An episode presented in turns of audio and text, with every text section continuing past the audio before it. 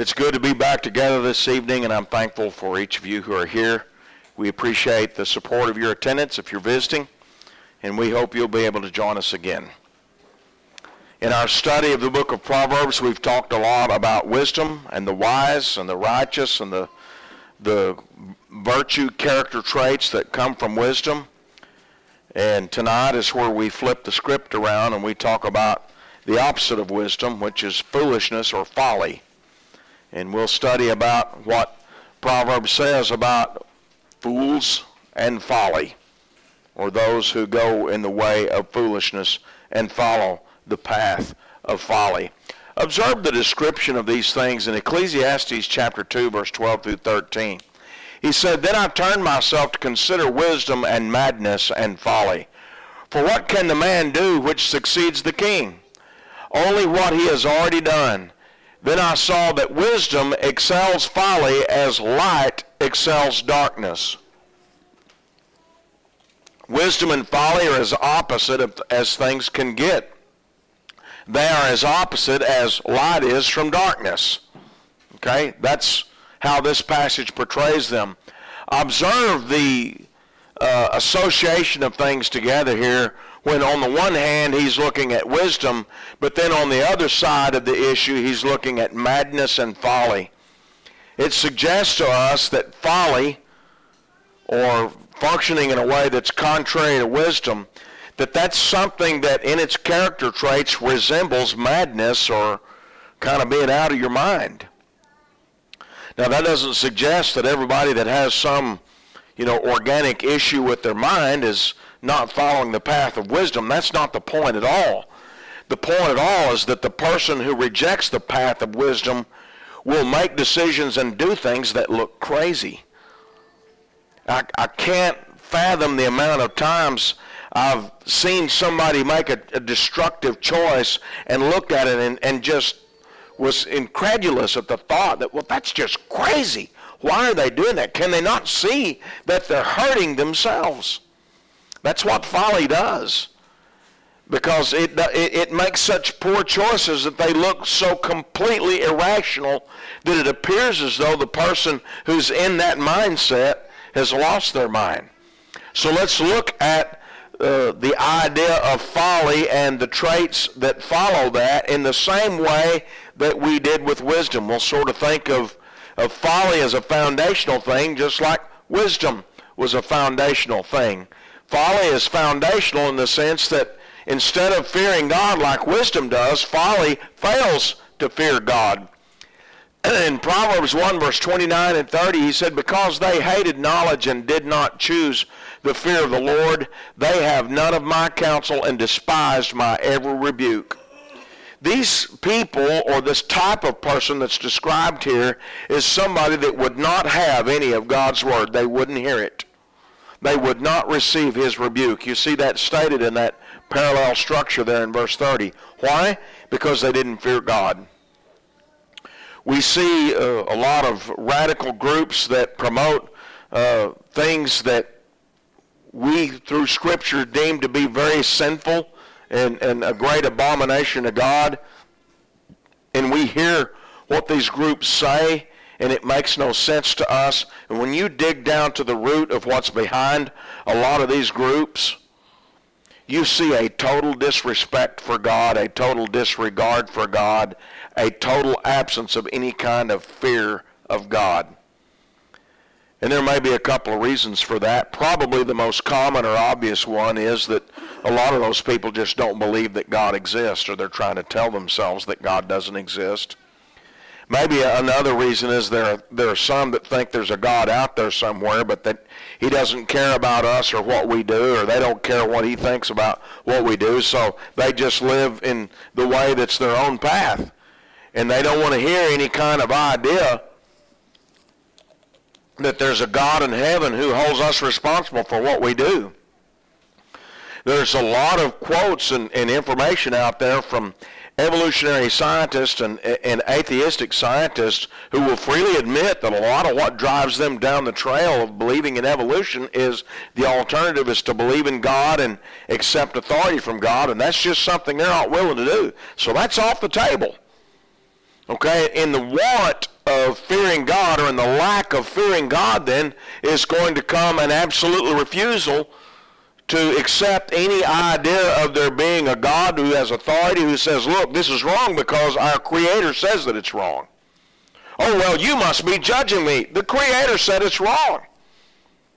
If I consent that the Creator is right, that doesn't mean I'm judging somebody else. I just consent that the Creator is right.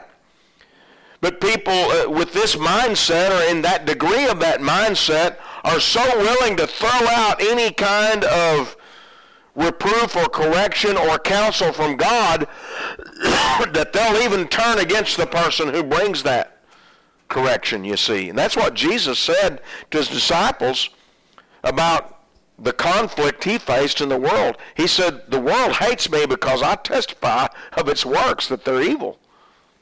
That's just the truth.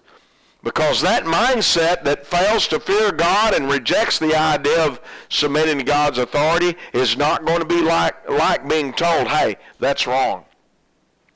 And because there's no fear of God, there's of course the rejection of wisdom.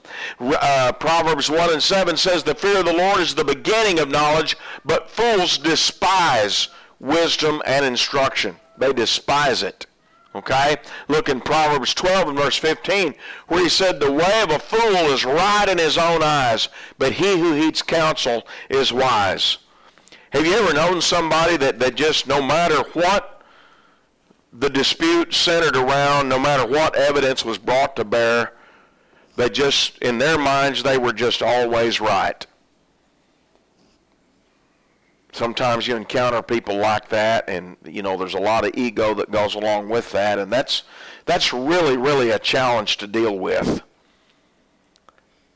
but the more you think about that i, I hope there there's some sober thoughts that kind of come in for a landing here I make the choices that I make, and I believe the things that I believe, and I do the things that I do because I think they're right. If I didn't think they were right, I wouldn't do them. Aren't you that way? I mean, you decide what you decide because you believe that's right. Well, do you always feel that way? Well, yeah, if we didn't, we'd go around violating our conscience all the time. You see how easy it is to go from I'm trying to make good decisions to fall into this, well, I was right that time, I was right that time, I was right that time. Maybe there's not as big of a leap from where we're at to where that guy's at in Proverbs 12 and 15 as I want to believe. Maybe there is. I hope there is. What I'm trying to get at is I've got to approach my thought process, my decision making, all of this defined by my understanding of the will of God. I've got to approach that with a willingness to believe that I could be mistaken. Because I have been, and I will be again, meaning the best and doing my best. I've got to have that fundamental point of view that says, you know, I might be wrong about this. And so that's going to help me to be willing to hear your correction that says, you know, David, there's another way you might want to think about this. Well, if I'm already willing to believe that, if I've already brought my mind to that point, then that's easier to receive that, and that helps me not be that uh, person here who's always right in their own eyes and before long slip into that uh, ethic of folly, okay? Because folly rejects wisdom, folly rejects reproof. In Proverbs 12 and verse 1, whoever loves instruction loves knowledge, but he who hates correction is stupid. Man, that hurts. the Lord says, he who hates correction is stupid. Now, who wants to be the, the person that God looks at and says, well, he's an idiot? Nobody wants to be that person. Well, who wants to be the person that always cheerfully and gleefully accepts reproof?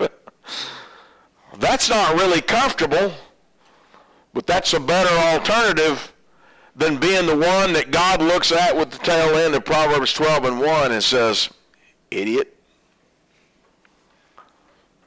Think about that. The point is, this passage confronts us with a choice. I can learn to like it when somebody tells me I might be wrong, as much as that might make the hair stand up on the back of my neck. I can learn to like that. or I can be the fool that's trapped in folly. Along with this refusal to accept correction is, is bound to, it's bound to be followed by evil thoughts or thoughts of sin. This is kind of in contradistinction to the things we've studied the last two nights about good thoughts and good motives. Think about what these passages say. Proverbs 19 and verse 3. Proverbs chapter 19 and verse 3 says, The foolishness of a man twists his way, and his heart frets against the Lord. Now think about that. You've got this person that's trying to figure out how what they want to do is better than what God wants them to do. And, and it does not take a very deep look at the world to see there are a lot of people that think they've got that figured out. As crazy as that sounds, they think they've figured out that they know what's better for them more than God does. And so in eh, a, what does it take to get to that point? It takes a person who's willing to twist their way, who's willing to twist the way they look at things, who's willing to twist their thoughts and turn them evil. Proverbs 24 and verse 9 says, The devising of foolishness is sin, and the scoffer is an abomination to men.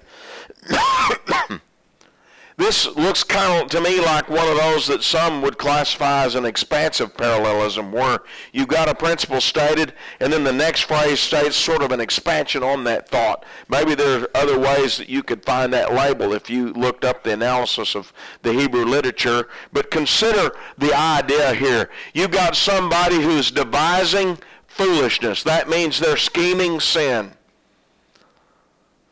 And sin doesn't happen by accident. Somewhere it's been entertained in the thoughts that set the stage for it. You know, the story of the prodigal son, he was scheming to go commit his sin before he ever wound up in the far country actually living in sin. He's making his plans to go to dad, and then he works up the nerve to go to dad, and what does he do with dad? He asks for an inheritance. He asked for, you know, his part of the, of the family business or the family worth, so to speak. He didn't do that because he's thinking, well, I'm going to get all this money and then I'm going to figure out what to do with it. He'd been making evil plans. And by the time he reached the point where he was carrying out those evil plans, he was really spiritually in trouble the ability to make the decision to stop at that stage, that's really difficult. It, it works a lot better if you back up a little bit when those foolish thoughts are coming and work on it there and try to fight those foolish thoughts. Because what happens with those foolish thoughts? Well, they're followed by sin, and then what happens? That person, regarded as a scoffer in the parallel language of this passage, is an abomination to men. Was that prodigal son an abomination to his older brother? He wasn't very popular at home, was he? His older brother, albeit suffering with a problem of his own of, of self-righteousness, his older brother saw him as a thorn in the family side. And that's what happens when we let folly creep into our heart and become kind of the decision-making framework. Is it makes us become this person who devises evil, who thinks on sin, and before long we're doing things that make us a despised person. And so there's the idea of evil intent wrapped up in this. In Proverbs 10 and verse 23, he said to do evil is like sport to a fool, but a man of understanding has wisdom. Some people, that, that person wrapped in folly, they see sin as a funny game. You might be thinking about this and thinking, well, are there really that many people that make a game out of it? How many drinking games have you heard of? You know, where we live now in Oklahoma City, that's right in the heart of Tornado Alley. They have drinking games built around what the weatherman says when there's storms around. It's a joke to some people. It's a joke to some people to drift deeper into sin, to think of other things to do that in the sight of God are more vile or more abominable. And I'm, I'm not singling that one thing out as, as this is the one, you know, exceptional thing where people make it into a game. That's a representative thing of how all manner of sin is made into a game. What's locker room talk about, fellas? If it's not about men having sinful attitudes and actions towards the females that they encounter. That's what it's about. It's about making sin into a game. And he says that is a foolish thing to do. That's working with evil intent. Proverbs 14 and 22 says, Do they not go astray who devise evil? But mercy and truth belong to those who devise good. So you've got uh, uh, two people under consideration in this verse in Proverbs 14. You've got a person who devises evil. They've got evil intent in the thoughts that they construct. And you've got that other person who devises good. They have good intent in the thoughts that they come up with.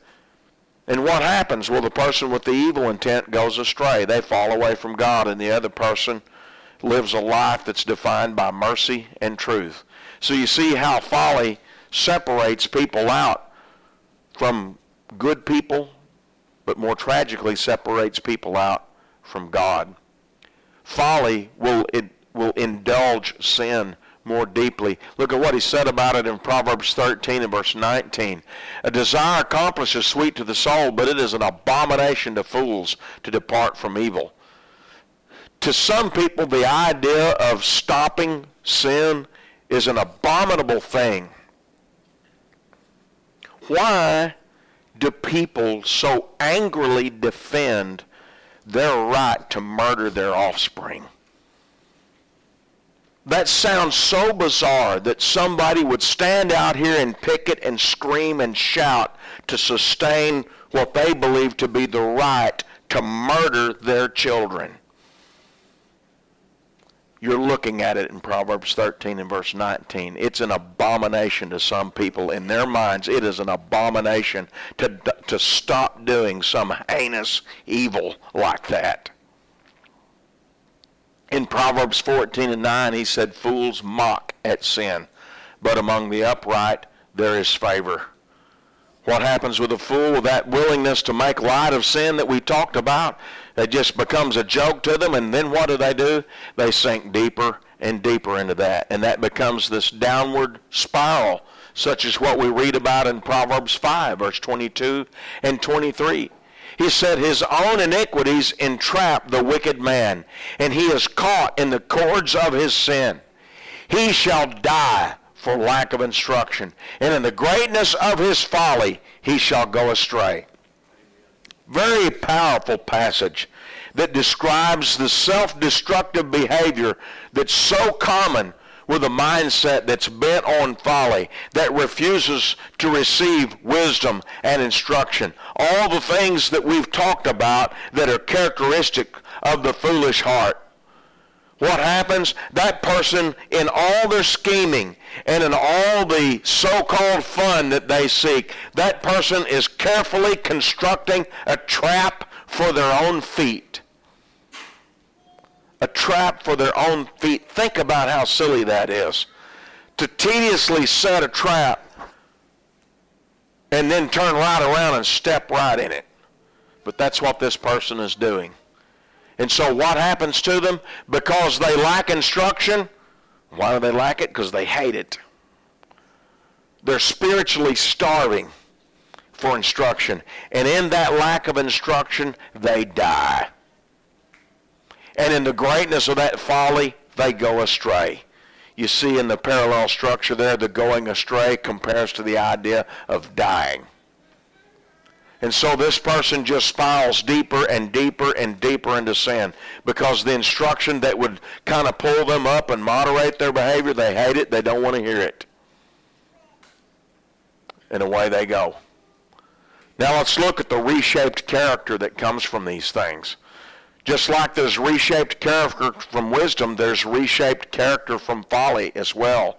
In this reshaped, maybe uh, distorted would be a better way to say it than to say reshaped, but it's somebody that's reshaped away from what God would have us to be.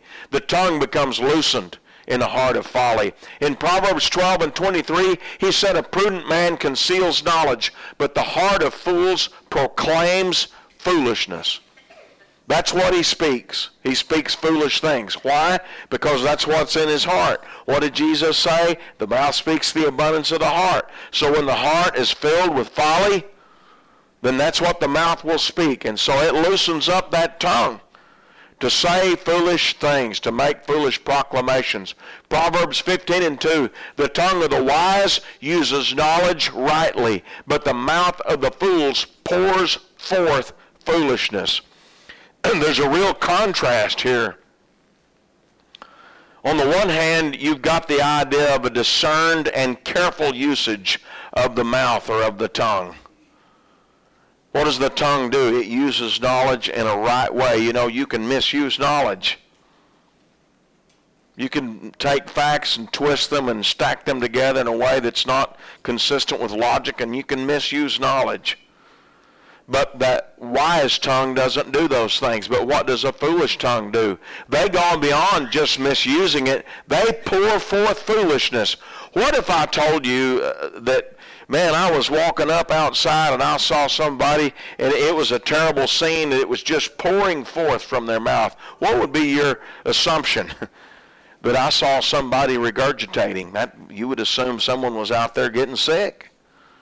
And that's the kind of language he uses here to describe the words just pouring out of the fool's mouth, just vomiting witless words that speak sin and folly that reshaped foolish character tends towards laziness. In Proverbs chapter 24, verse 30 through 34, I went by the field of the lazy man and by the vineyard of the man, listen to it, devoid of understanding. That's the fool. Okay? Verse uh, 31. And there it was, all overgrown with thorns. Its surface was covered with nettles, its stone walls broken down. When I saw it, I considered it well. I looked on it and received instruction. A little sleep, a little slumber, a little folding of the hands to rest. So shall your poverty come like a prowler, and your need like an armed man. Here you've got this person that loves sleep, they love slumber, they're a lazy man, and what's at the heart of all that? They're void of understanding. They've gone into the path of foolishness or folly. Consider how this destroys the reputation, this reshaped character. We, we've already read other passages in, in blending these thoughts together that talk about this person uh, being disliked by others. See what he says in Proverbs 12 and verse 8.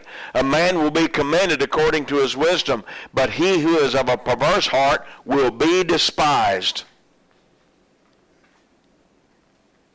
You take somebody that's consistently known for being crooked in their business, and people in that field of business, they have no use for them.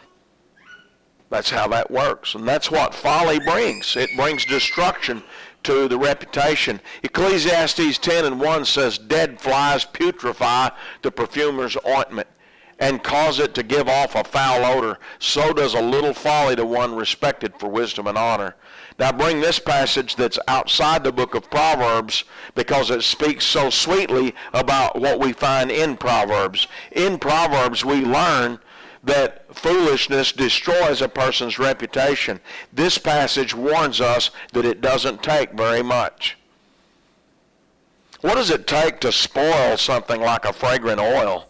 Well, I don't know anything about handling fragrant oils other than what this passage says, but I know there are a lot of things, food substances and things like that, that it doesn't take much to corrupt them. Just the wrong fly lands on it once and puts just a certain microorganism in there by virtue of its contact, and before long, it begins to decay and it begins to stink. And that picture is a person who had a pretty good reputation because of some of the wisdom they exercised in life, but just a little bit of folly came in and messed it all up, and it made the whole thing stink. I want you to think about this. In just a moment of foolishness, you could destroy a reputation you spent years building. It does not take long at all. So be careful. Making a thousand great choices doesn't rescue you from following those up with a handful of very bad choices. Because once that happens, people won't back up and remember, remember that, well, but yeah, they had all this other great stuff. They'll just remember how you messed it up. It's just a little bit of dead flies will ruin that whole deal of oil, you see. And that oil used to smell sweet because it was perfume. But now it stinks. Think of the, the tragedy of you working hard to build a good reputation, a good name by making good choices and going to church and studying your Bible and following what, you know, the Lord teaches. And then in a moment of weakness, you kind of give in to some things, and before long, you've made a series of bad choices, and the next thing you know, it all falls apart. What a tragedy. Consider the ongoing ripple effect of these kinds of choices in Proverbs 17 and verse 12, he said, Let a man meet a bear robbed of her cubs rather than a fool in his folly. I know this guy at Arkansas that he loves to go out in the woods and hunt ginseng. And he goes in the deep woods. I mean, where he goes and camps, he and his wife, they routinely see bears up there. And he's just not afraid of them. He was, he was talking to me about different ways you can chase those bears off and he was telling me about a friend who uh, was up there and with one of his buddies, and he was demonstrating one of the techniques that the guy would use to chase these bears off. Along comes this sow bear, that's a, a female bear, and she's down uh, in the woods a little ways, and this guy turns to his buddy and says, "Watch this," you know, and he starts flapping his arms and slapping the sides of his legs and running towards that bear. Well, most of the time, that bear will turn and run off, because God has put in their heart the fear of us and the dread of us.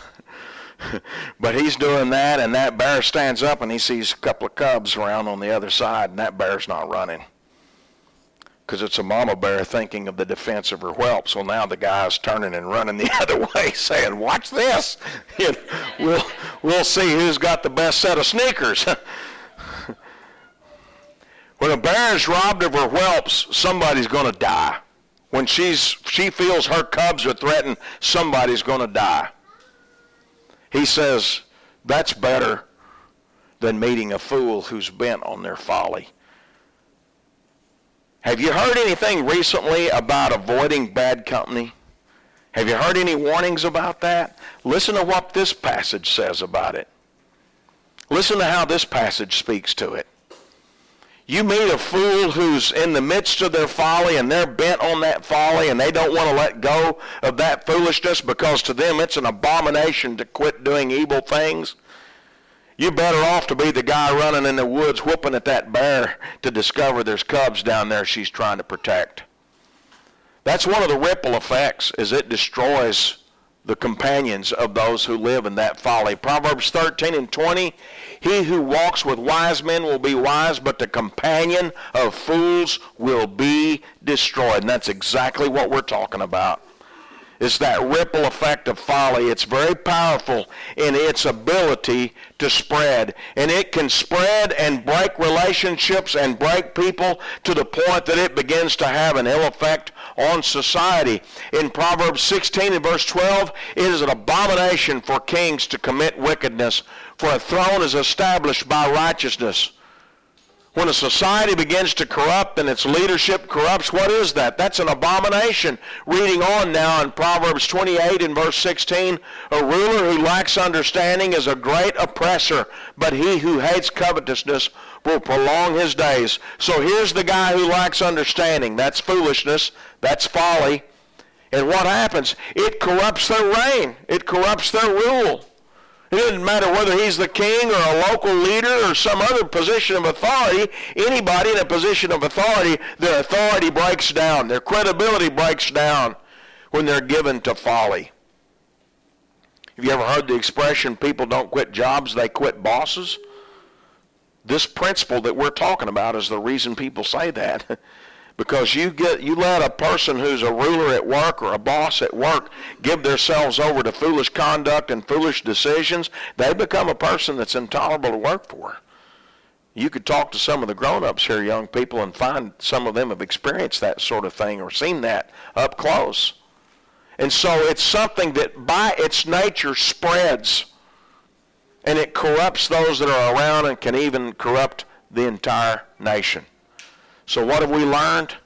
We learned that just like wisdom, folly its opposite, is very foundational. It has a disregard for God, which is naturally followed by wicked values. and those wicked values include evil thoughts, evil intentions, evil deeds, which bring about a reshaped or corrupted character. And that reshaped or corrupted character is something that just spirals deeper and deeper into sin, which creates a ripple effect to destroy all these things around it. That's worth us thinking about. If you can't muster an admiration for wisdom, then whip up some fear for folly. okay? Because it will destroy, and, and it should make us afraid to think about how powerfully folly could destroy what we've otherwise worked to build. In Proverbs 15 and 21, he said, Folly is joy to him who is destitute of discernment but a man of understanding walks uprightly. So which do you want to be? Do you want to be the person who thinks it's funny to betray God and lose your soul for it? Do you want to be the person that God sees as being totally destitute of discernment? What, is, what do you think of when you think of destitute? You'll think of the Mojave Desert, Death Valley. I mean, that's destitute, okay? Now think of that as your mind destitute of knowledge or meaningful thoughts or wisdom. And that's God's label for that person who's wrapped up in folly. Do you really want to be that person? Or do you want to be the person that, that God looks at on the day of judgment and says, there is a person of understanding? If you want to be that person, you've got to walk uprightly. And I'll just tell you plainly, that upright walk can only be had walking with Jesus. And that starts with you obeying the gospel. So I hope you'll think about that at this moment in time. If you're spiritually prepared to obey the gospel and you've never obeyed the gospel, you need to quit wasting time and do the right thing. And be that person who is a person of understanding and begin that upright walk by walking with Christ. We'd love to help you with that if you would do that at this time. Or if as a Christian you need the church to pray for you to help you have a stronger better upright walk. We would love to offer you our prayers for that at this time. If we can help you in either way, please come and have a seat on the front while we stand and while we sing.